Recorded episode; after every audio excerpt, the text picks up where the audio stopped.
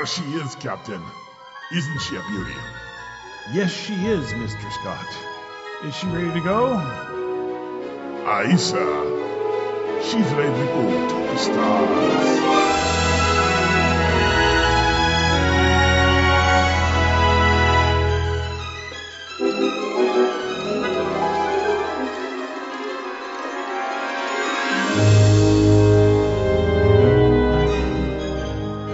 Is the TriTech Games Podcast. Its mission to seek out new ideas, find new games, and to boldly bring the awesome to your game. Mr. Scott, Warp 9. Aye, Captain.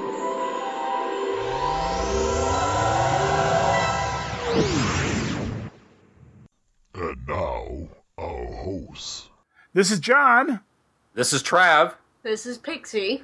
Welcome to TriTech Games Podcast, your podcast where you go through all the portals in the Prime platform and you go, wait, we went from jungle to desert to a place with laser pistols and barbarians?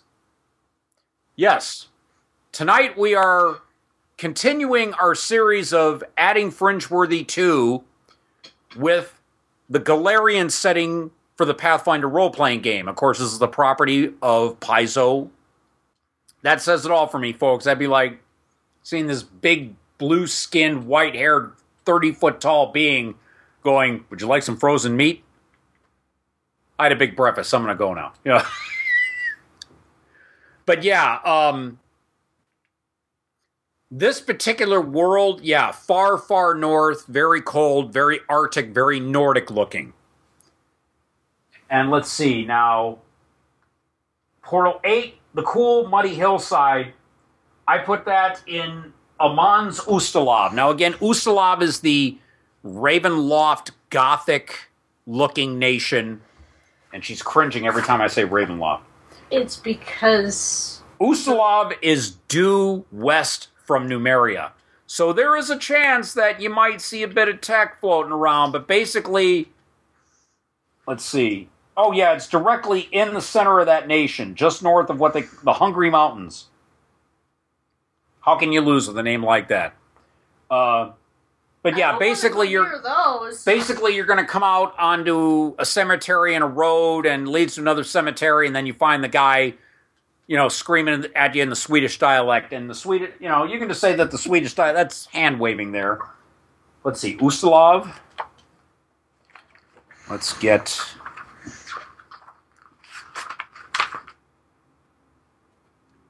languages common Skald and varisian you can just have one of those as sounding Swedish, probably the Skald language.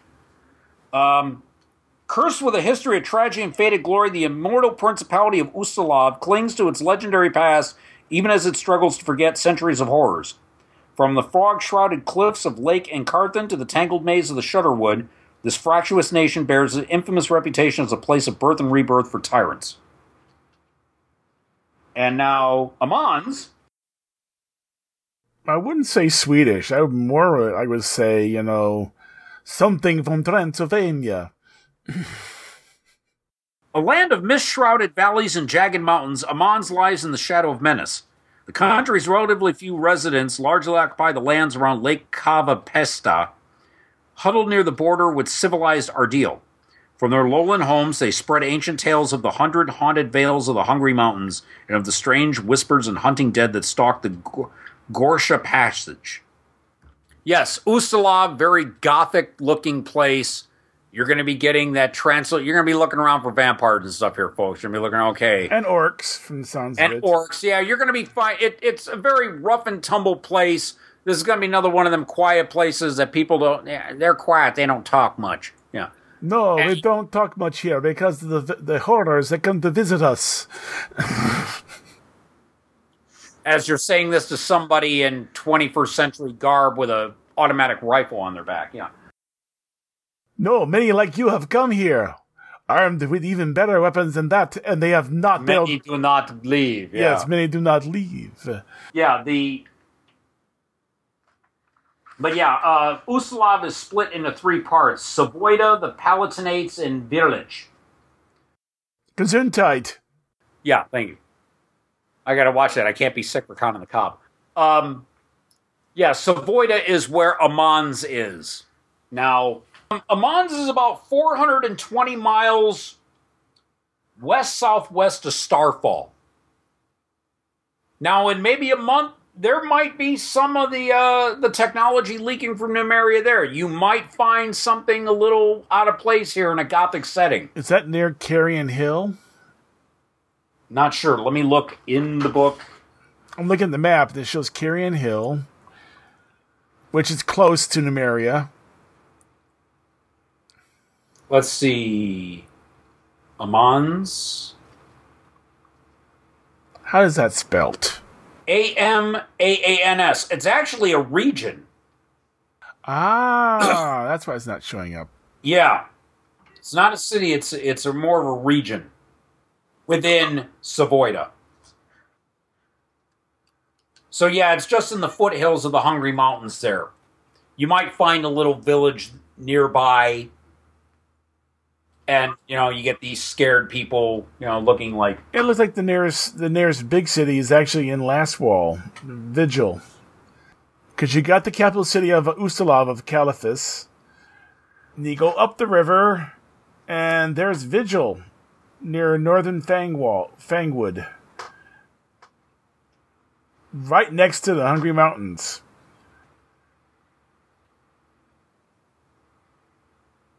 Wow, that's a better map than when I got here. Wow. Yeah, there's the first fork, then there's the second fork of the Path River. Like I said, it's a it's a sort of a Google map. It doesn't get much detail. Basically, they take a, they take another map and sort of Yeah. But yeah, you're going to be getting that gothic vibe coming here and just so a- as you see just from the massive amounts of disparity between tech levels if as you're popping in and out of these eight portals yeah you're going from pl0 to pl7 on this world the predominant culture though is pl2 medieval age so yeah, and of course you have magic thrown into the mix, which means on this node, magic works. Now, if you have a practicing mage in your party, which I would think by the late campaign you would want to have somebody at least knowledgeable in magic, maybe can, you know, maybe a first level wizard, he stopped by the Bureau 13 world or something, and, you know, Colonel Talbot had him train. You might want somebody to do some finger wiggling every time you go through a portal or enter a node and say, "Oh yeah, magic works here. I detect magic. You know, it works. I didn't detect anything, but I know the spell worked." This guy would be at least say, "Okay, well, this spell is this. This spell is this. This device is this." And so, as you go through these various portals, you're going to find disparities. I mean, it's a very rich, vibrant world with a wide range of cultures. Now, the alt platform has its eight listed on that page. The system platform, I just basically used Earth Prime as an example, which has Titan, Io, two Venus, three Mars, and then Ceres, the biggest asteroid in our asteroid belt. Now, there is a book called Distant Worlds. It is by James L. Sutter, and it tells of what is in Golarion's system. Now, Venus would be equivalent to Castrovel the Green. Put this book away. Portal 1 I made actually Portal 1, Portal 2 are similar to Titan and Io. Now, Portal 1 would take you to a moon of Bretheda.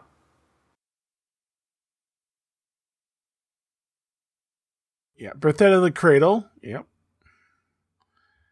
Yeah.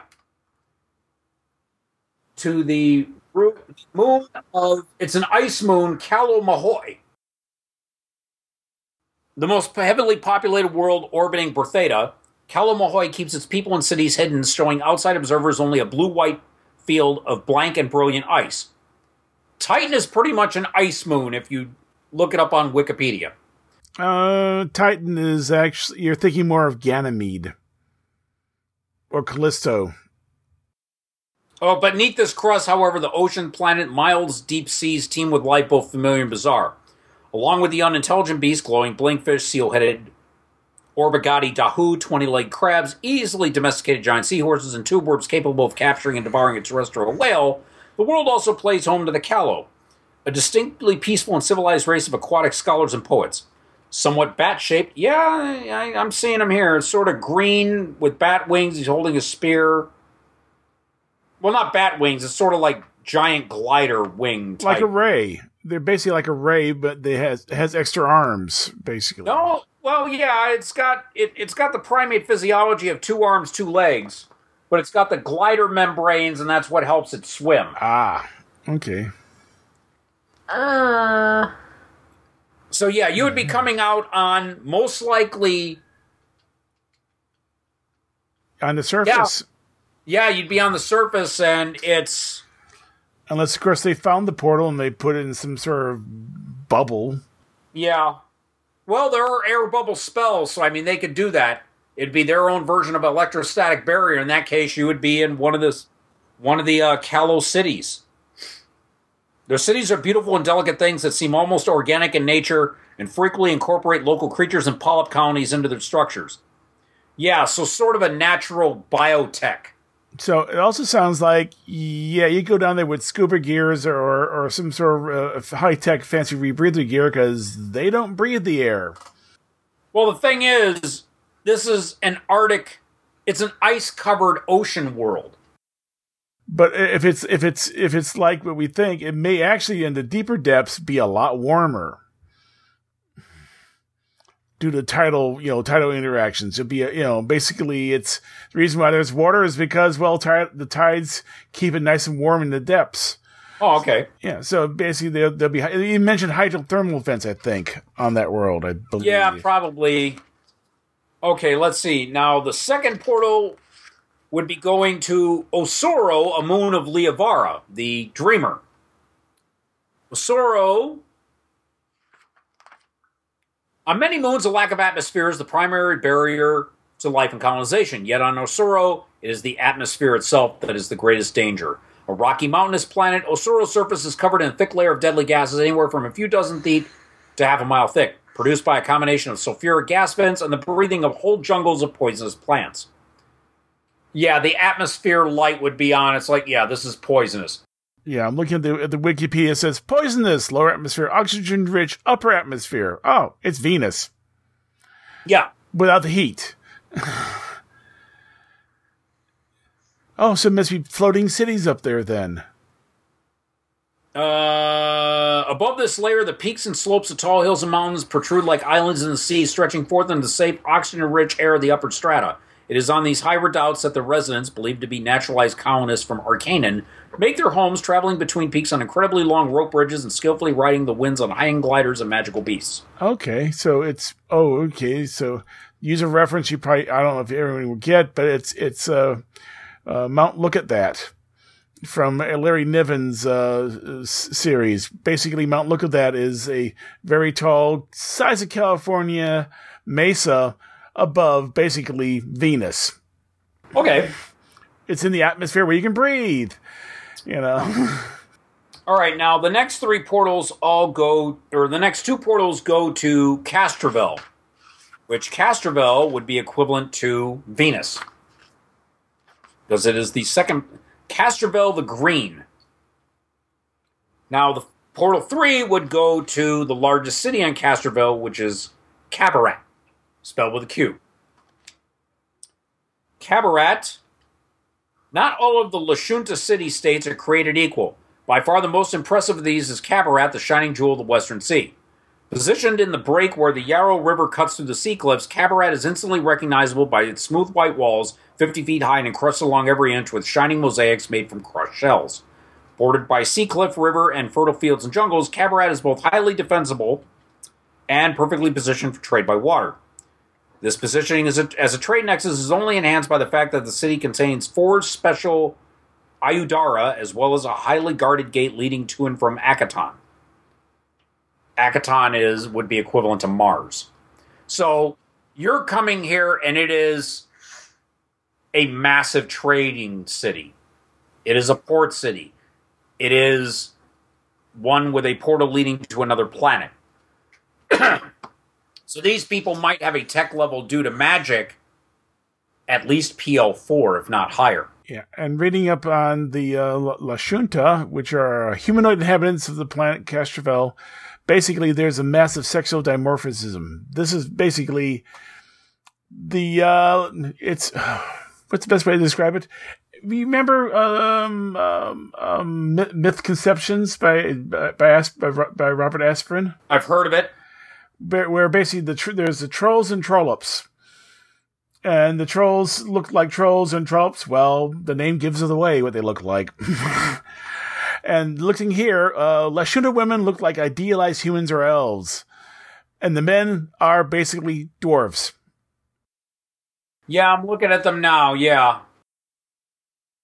They are, and from looks of the pictures, they have hands in in gracefully positioned in, in, in the pitch. At least one picture, the Lashunta woman has her hands artfully positioned, so you can't, you don't realize that oh, she's walking around here and then in the all together. Yeah, but she is wearing a bikini bottom, though. Yeah, well, and it's a matriarchal uh, society. Yep. Basically, they're they're warriors the men are just the warriors, but uh, most Lashunta instead highly value scholarship and the thirst for knowledge, particularly lauding the arcane classes for the high degree of intellectual stamina they require. So men are strong but brash and unobservant. Women, though beautiful and commanding, lack the male's rugged build. So male Lashunta get a plus two strength, minus two wisdom. Female Lashunta plus two charisma, minus two con. Actually, reading in the Wikipedia, they sort of disagree with that. They say the protection of their settlements fall to the Lashunta women.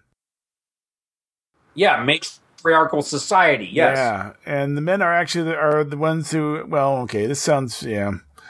Um, they the, the male are just as smart as women just because they're short, but they have an insatiable thirst for knowledge. Wow, okay.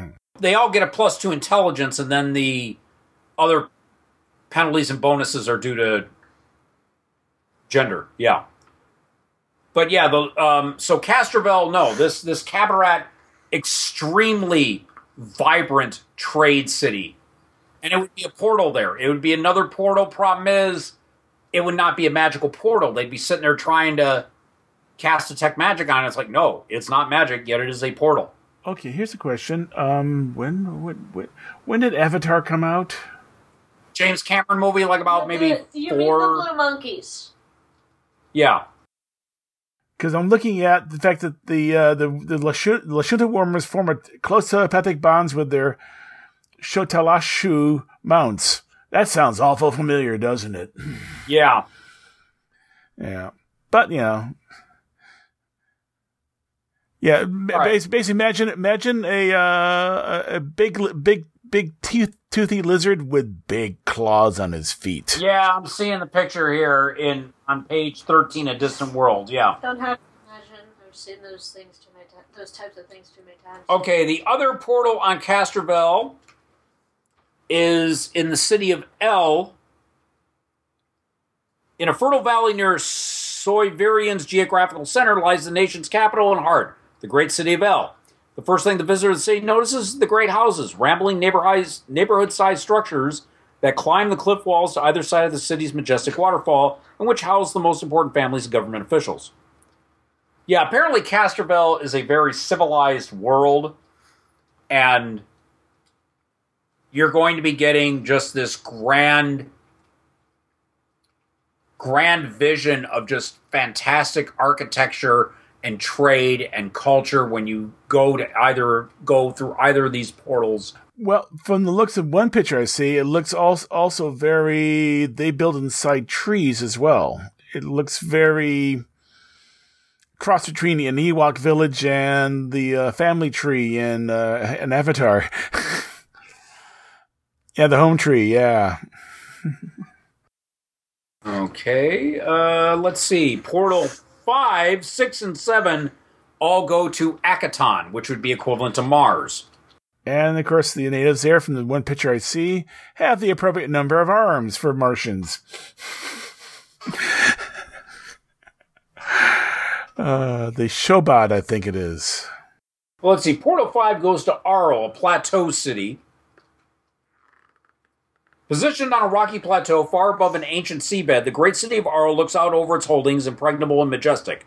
It is from here that the free peoples of the high plateau, primarily humanoid and ruled by a prince like leader called the Thurok, Thurok, eke out a hard existence farming where they can, defending themselves as necessary, and watching alien blood sports in the Coliseum known as the Crimson Forum. Dominating the city, center of the city is an immense 500 foot tall red pyramid, and is from the portal at the monument's top that the city's most distinctive quality arises. Long ago, powerful figures from ancient Azlant emerged from the portal and subjugated the locals who believed the newcomers to be gods. In the generations since, few new beings have come through the portal. Yet the language of the free people remains a heavy accent form of ancient Azlanti, and the city officially considers itself an outpost of the Empire of Azlant. Any creatures who might enter the city from the top of the portal, such as by locating the hidden portal in the maze of the open road in Golarion's nation of Galt, are soon to be new incarnations of these gods and immediately named Thuroks. Yet such paths must be trod carefully, for the free people still remember the barbarism and enslavement of their past, and those gods who may slip up may find themselves torn apart by their faithful. excuse me. This portal would be outside of the city, but let's face it, you would see these people and they would go, oh, look, more Thuroks.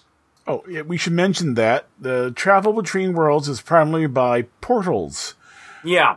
There are some spaceships, but I don't. But they're you know They don't really talk about them. They're just mentioned. It, you can you can find a bunch of third party stuff and make aether ships or whatever.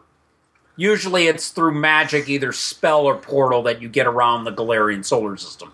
Or in this case, with this addition I made, the fringe portals. I mean, Oh, here's now here's something I'm looking at here because it, it, it is unfortunately the link that doesn't go anywhere. The maze of the open road. That's the sec. That's the the one from uh, that's one in uh, Ari from Galt. What is the maze of the open road? Is that in Galt? yeah, the Golarion's nation of Galt. Let me get back to the inner world guide here, the inner sea guide, Galt. G A L T Galt. Yeah, I mean, let's see if I can find the maze of the open road. That sounds like some pla- like like some place that y- you can get lost in. Well, yeah. Um, Galt. Where was Galt again? page 70. No, no, I'm looking in the map to see. Uh, oh, there's go. Mm. Dread Dungeons, nope. Woods Edge, Isarn, Edney. Oh, here we go. It is near Wood's Edge, yes. Ah, by the by the Five Kings Mountains. Sprawling rear gardens hold the le- near legendary Maze of the Open Road, a living hedge said to contain portals leading to locations all over the inner sea and beyond. That's true. Uh, from reading up, reading reading up on this, uh, a lot of there are a lot. You know, you don't. There's no making the great trek across the world. You go, go, you go, you go to a major city and you look for, and you find where the portal is, Yeah. and you go, and there you are. Yep. okay, the final portal leading to Akiton. Well, no, there's Arl, there's Morrow, and the Hive Market. Morrow, City of the Trench, running like a great scratch along Akiton's equator is the Ideo Rift, sometimes known as the Rift of the Scar. Three miles deep and thousands of miles long, it is a canyon without parallel. In some places, so wide that its bottom almost forms a plain, and er- others so narrow that the bottom is shrouded in constant darkness. Though many have built their homes and settlements on the floor or burrowed in the walls of safety, the large city make use of its natural wonder as Morrow. Makes me wonder that you could probably can use a map of Mars for this place. Oh yeah, yeah. Um, yeah, Morrow. You can have the the warp in the city down an alley because it's it's broken up into newer and older districts. It says you could put the warp in this city and just you know out of out of back alley and oh look you know Well, remember the warp's 25 feet across, so it's gonna be in a fairly large. Uh, It has to be in a large open area with, the, with enough headroom. So probably be in like a little back, a little, mar- little, cause if, if these cities follow the normal pattern for, for cities, there's always like a little, little, um, common area between lots of little buildings. Yeah. The open space. Or it could even be on top of a building. Yeah. So you drive out in your Jeep and go clunk, clunk. Oh my God. you know, you're on top of a building, four stories up. What are you going to do now? I don't know. Okay, and the, the final uh, Portal 7, the Hive Market.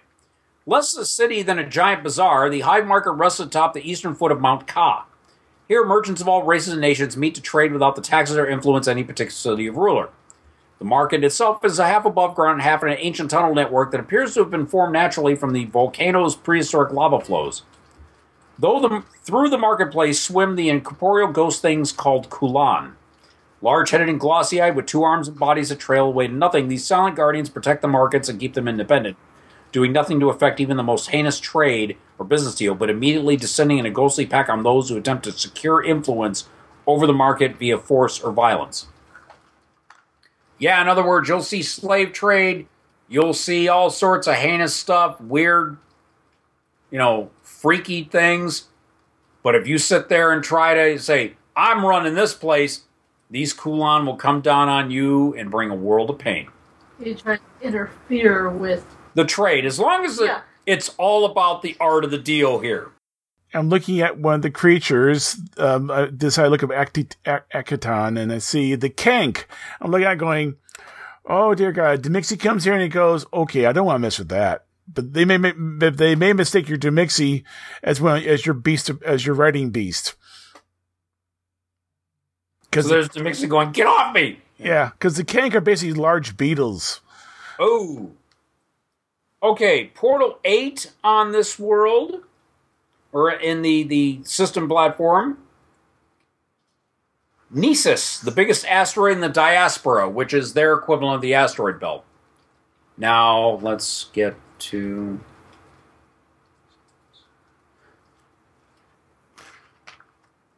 Yes. Nesis, the largest asteroid in the diaspora, which would be the equivalent of our asteroid series. Nesis is the only dwarf planet large enough to have formed into a sphere under its own gravity. Between a crust of ice and a clay core lies an ocean of liquid water that accounts for most of the planetoid's 600 mile diameter and masses more fresh water than can be found in all of Golarion.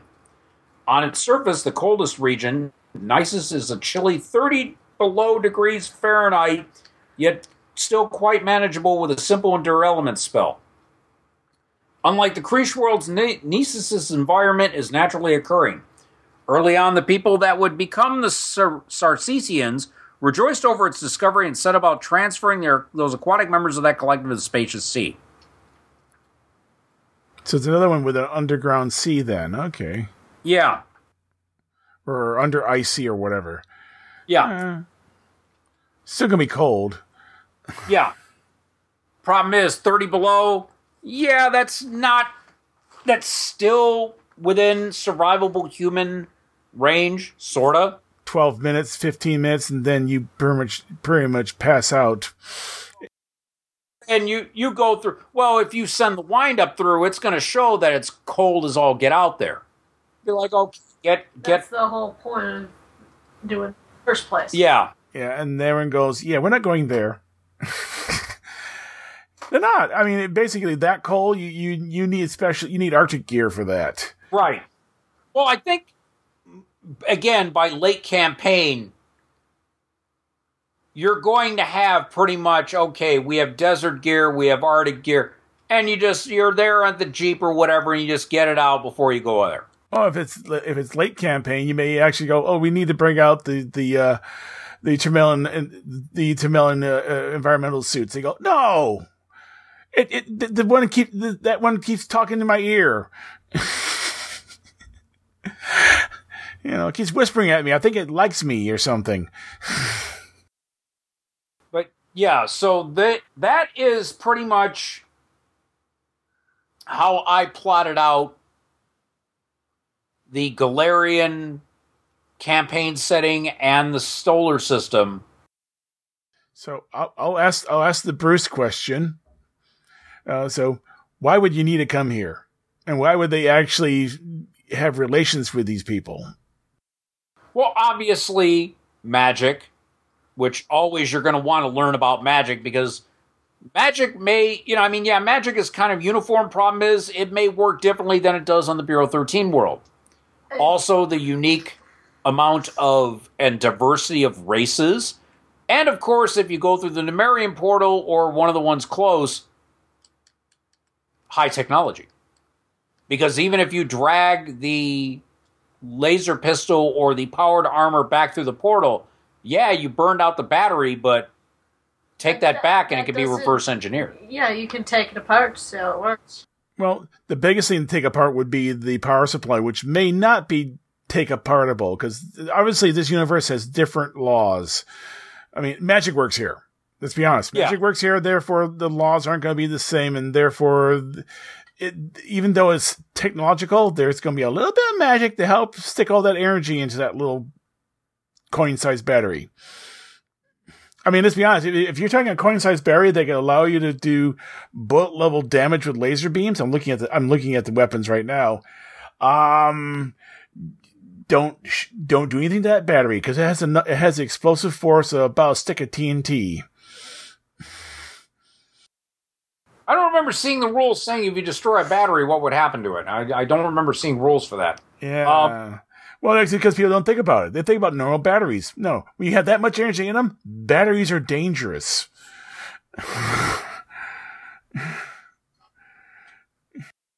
It's like what it's like what happens when you try and put too much energy into a battery. Well, yeah. Overload the thing and it goes. Uh, yeah, e- either they're using some. This, this that sort of, net, sort of semi. It, it's built to contain that amount Yeah. of energy, but if you were to try and take it apart, you would end up unleashing that in a Bad way. Other volatile way. Oh yeah, Yeah, yeah. I mean, it's like, look at what's happened with uh, the, uh, and this will date this podcast, uh, the current th- the current problems with the uh, the, the lithium batteries in um, in the Galaxy Nine phones, yeah. and that's and that's and that's just and that's just in a barely not even a uh, hundred uh, how many watts it is. It's barely if just a few hundred watts or you know a few watts of power. Imagine something that has basically a couple hundred thousand kilowatts of power in it. you know, that's kind of dangerous, but, uh, you know, that's, so I'm saying, yeah, this is those worlds where, yeah, thank you, be thankful the battery's short out.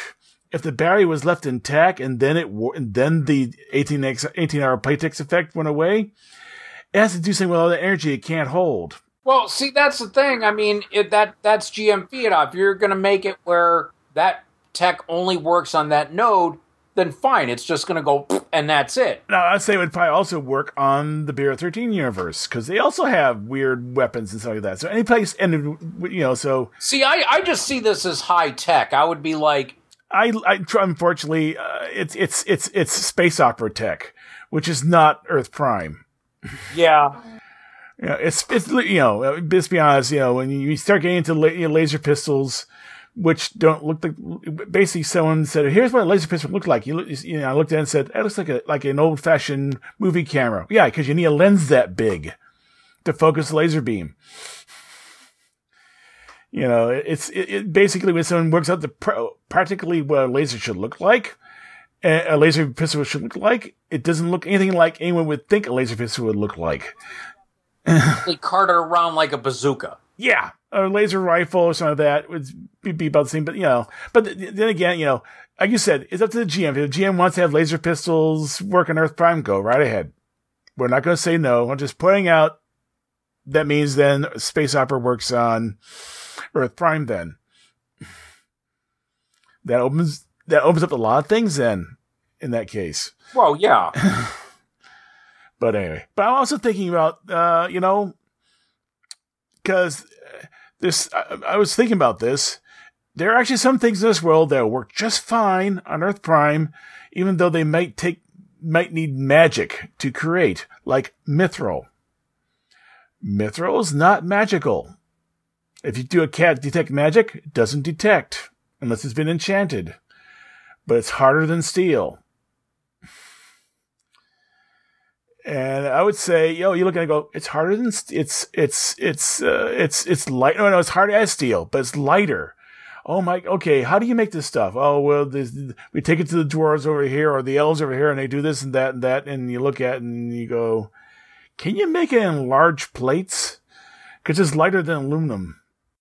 Mithril, the best way I describe because Mithril, what they say is, yeah, it's half as it, it weighs half as much as iron, steel, but also has the anti-lycanthropic qualities of silver. Yeah, it's it's it's an alloy, and Yeah, it, it, it would have to be.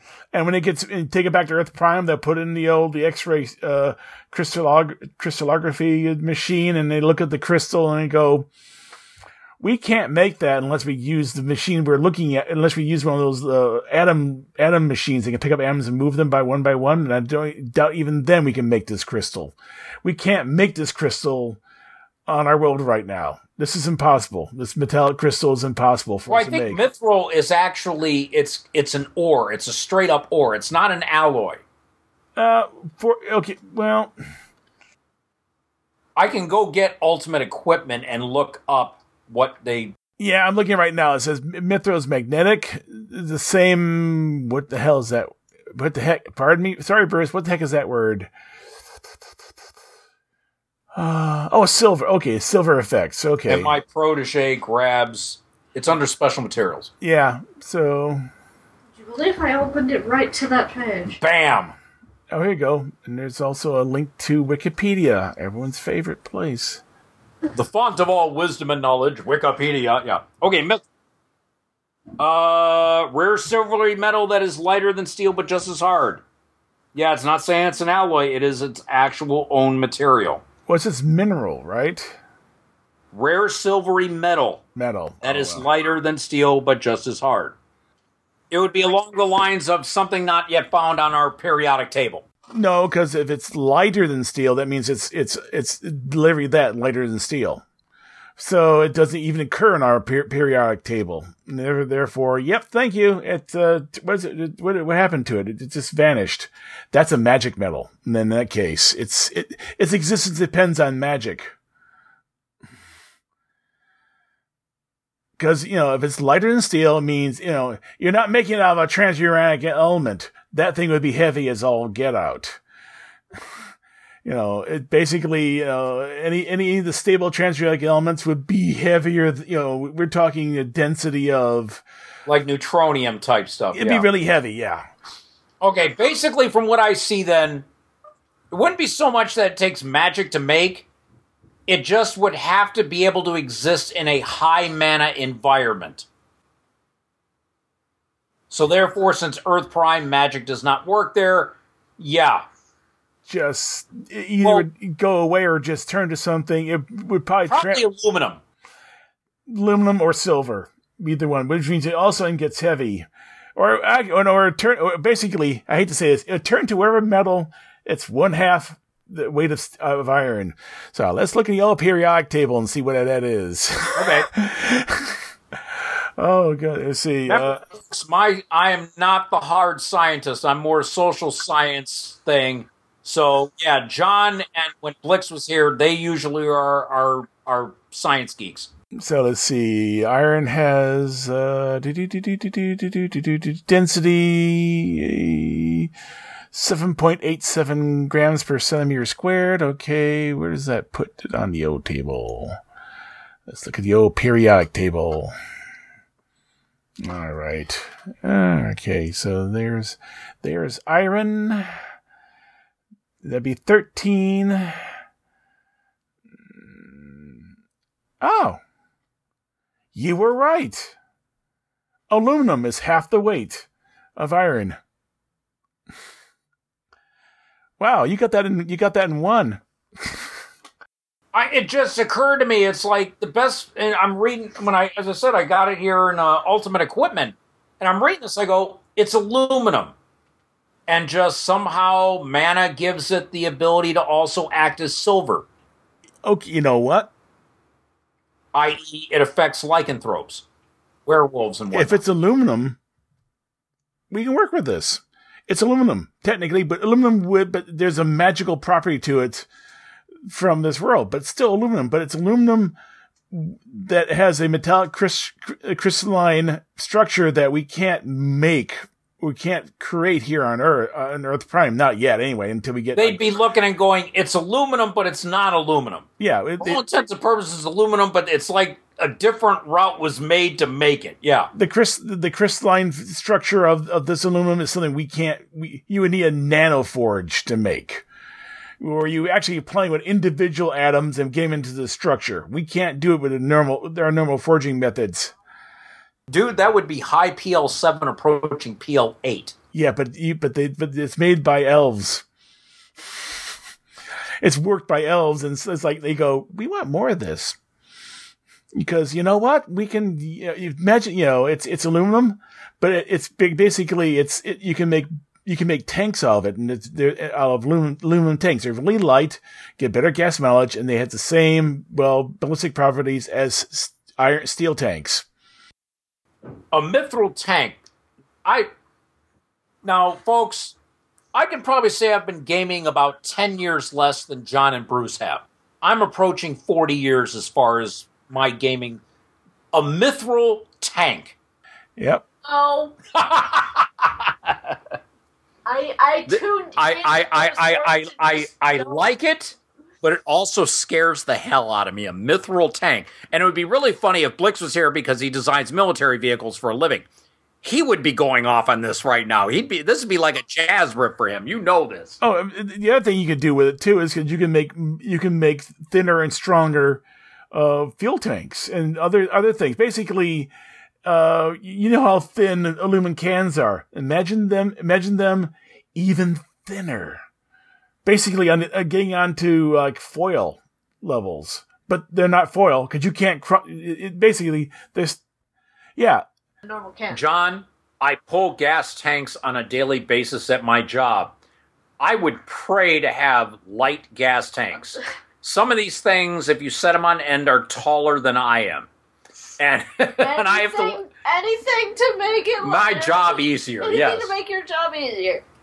I like that plan. I would be proud to be a part of that plan. I can get behind this plan. I can get behind this plan. Uh, then we have one of the sky metals, and you know everyone's favorite metal starts with the letter A. Adamantine.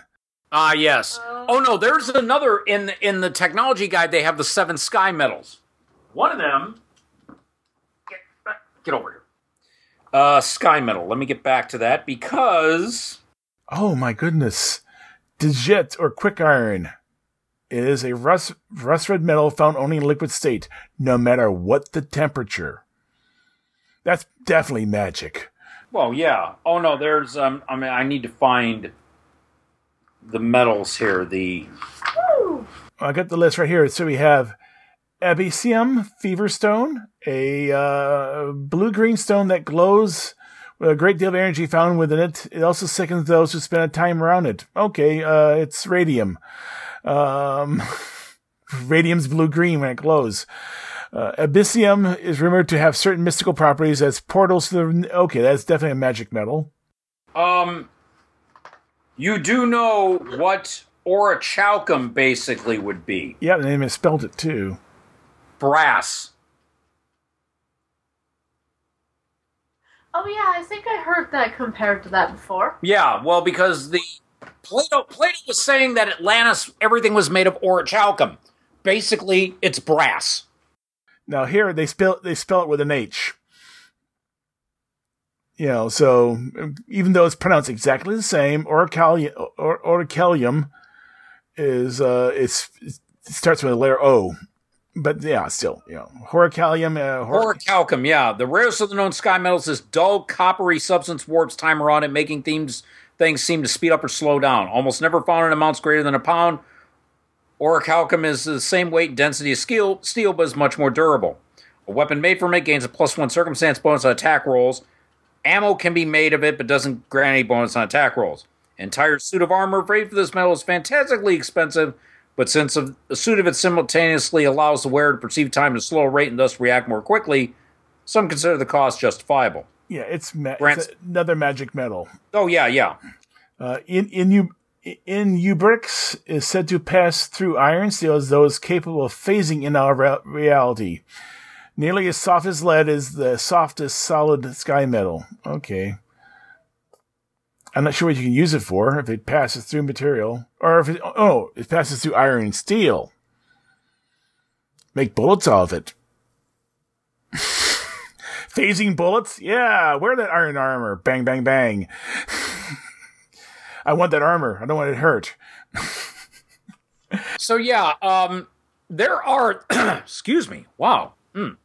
There are reasons why a Unita IDET would want to check out this world. Not only the biodiversity and the rich spectrum of cultures, but also metals, technology, and as I said, it's a wide range. It go this this planet goes from hunter gatherers in the Mwangi Expanse to people using PL7 nanotech. And as I said, this world, negative 107 prime, you wouldn't be finding this until the late campaign, anyways. So as you would be getting here, you would Earth Prime would already be getting into PL7. Very early PL7, which is the gravity age, which means like governments would start having anti grav technology, possibly space travel. Because remember, in the Fringeworthy canon, you have NASA, their slogan became outer space for the rest of us. Because Fringeworthy, they could just go on the fringe paths, boom, they're on Mars in, you know, two hours. NASA had to take spacecraft designs found on other worlds, make them, and then get to Mars the old fashioned way. Get to Mars. I'm dropping a certain word Yeah. on that one. Yeah, yeah, but uh, I'm just looking at. I mean, it- yeah, I mean, just in terms of adamantine, um, yeah, you can make armor out. of. That's that's that's that's silly. Um, we got actually probably just as good armor. No, I'd make ball bearings out of it. Oh no. Um No, no. our one gamer who is on hiatus due to his job, right now he's in Boston. Um he will once he gets the money, he makes adamantine ammo. Yeah, it's like 1600 gold pieces a shot, but that shot will bypass any damage reduction or hardness less than 20 like it's nothing. I'm thinking the industrial of the industrial uses. Can you imagine having bearings on your on your on your vehicles that basically last a hundred times longer? Oh yeah. You know, and things like that. I mean, basically, because it's really expensive, so you use it for things that have a lot of wear. Usually Yeah. are small, so bearings and so forth, and uh, Gears and yeah. and it does, and it is a uh, is it a magnetic properties? Is it magnetic? I don't think adamantine's considered ferrous. Let me look. Yep, it is. The metal is magnetic. Uh, I was gonna say they've used that before, like that. So yeah, I mean, just think about you know, we're you know we're a metal that, that basically. I would, I would imagine am- adamantine is, is it's a sky metal, so it's probably some weird weird alloy because it you know Well, alloys could be made, you know, of just some. Well, because it mined from rocks that fell from the heavens. Two massive masses could have collided and fused them in under incredible heat to make this new alloy. well actually reading up re- reading some of the stuff in here the the the big starship re- rem- remnant in, in Starfall it's made out of adamant- adamantine. Well, the Androffans had that level of technology. Yeah, they could have made an adamantine starship, and it was like nothing. Yeah. Yeah, so it could be that a lot of stuff is basically whatever caused all these starships to fall. There's a lot more. F- these are actually starship fragments coming down, raining from the sky. Oh yeah, yeah. That it it was. Yeah, they they even said in all the various books and everything, yeah, the, the ship broke apart and just littered the landscape in Numeria. Yeah, and it says it's still falling though. I mean, I was just reading through here. It says there's still it still falls. You'll still get occasional fall of adamantine so elsewhere in the world, but mostly in this one area when it first crashed. But it's still adamantine faulting around up there. Yeah, But yeah, I mean, it's something you know. You know, it's it's a really it's. Just, it doesn't say how hard though.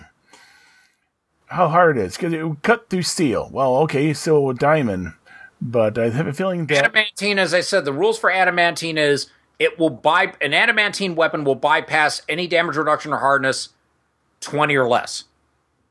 So if you have something that has damage reduction twenty five, which would be incredibly powerful, okay, fine, it would act as if it has DR five. adamantine daggers in my campaigns. Oh no, we have um the um Anthony Anthony Custer playing a samurai in this Mijike setting, this fantasy 1710 Fort Pontchartrain setting that our co-host Jen Matthews and I put together. Uh, wants to make an adamantine katana. Doing so. Yeah, in the process of doing it, and yeah, we're just not. This is going to be a very, very dangerous start. Yeah, That's for the other stuff he wants done. right. Yeah. But of all the sky metals, this is the one thing that doesn't sound like it's it's magical in nature. What adamantine? Yeah. So of all the sky metals, all all, all, the other ones, I mean, other than the absi- a- abyssian, which sounds more like radium than anything else. Um, uh, well, actually, no. The other one. What was the other one? Uh, I saw the other one that sounded interesting, and that was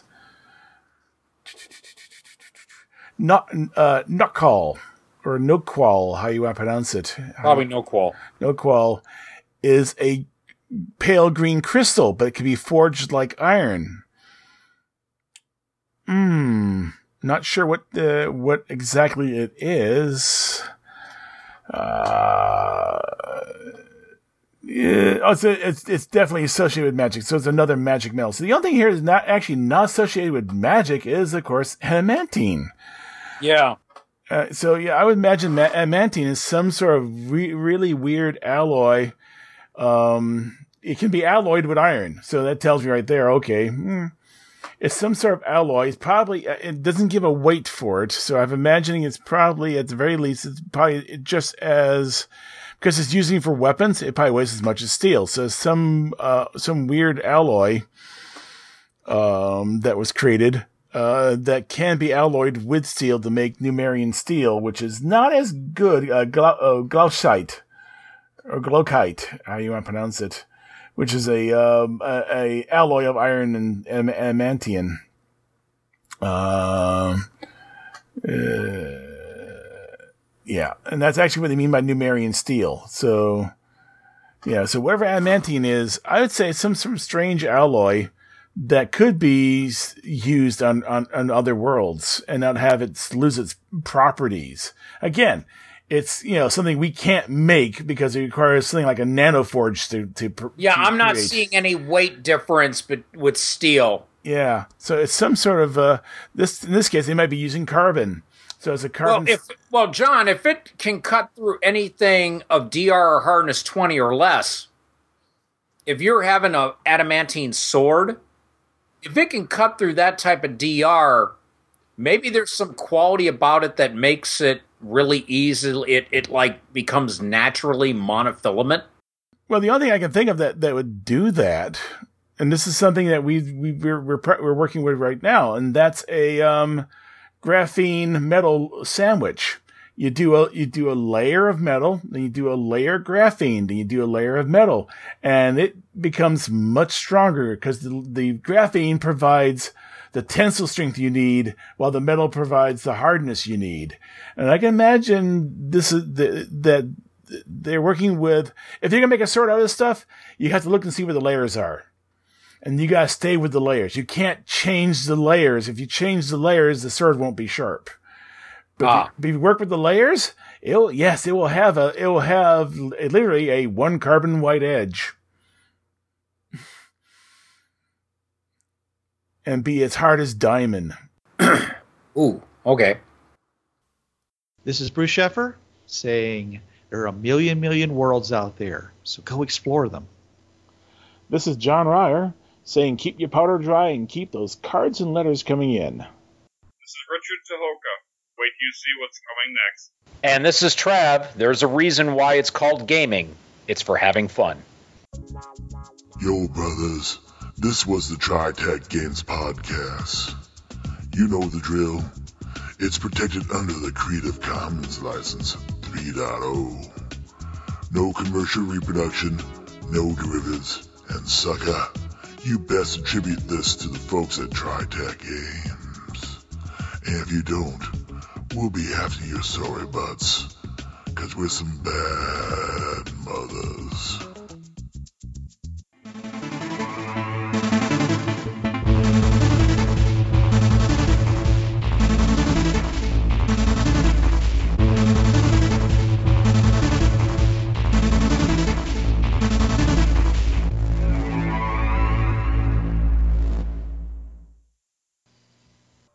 Hi, this is Trav from the Travcast. Listen to me Tuesday nights, 8 to 10 p.m. Eastern on listen.dementiaradio.org colon 8027.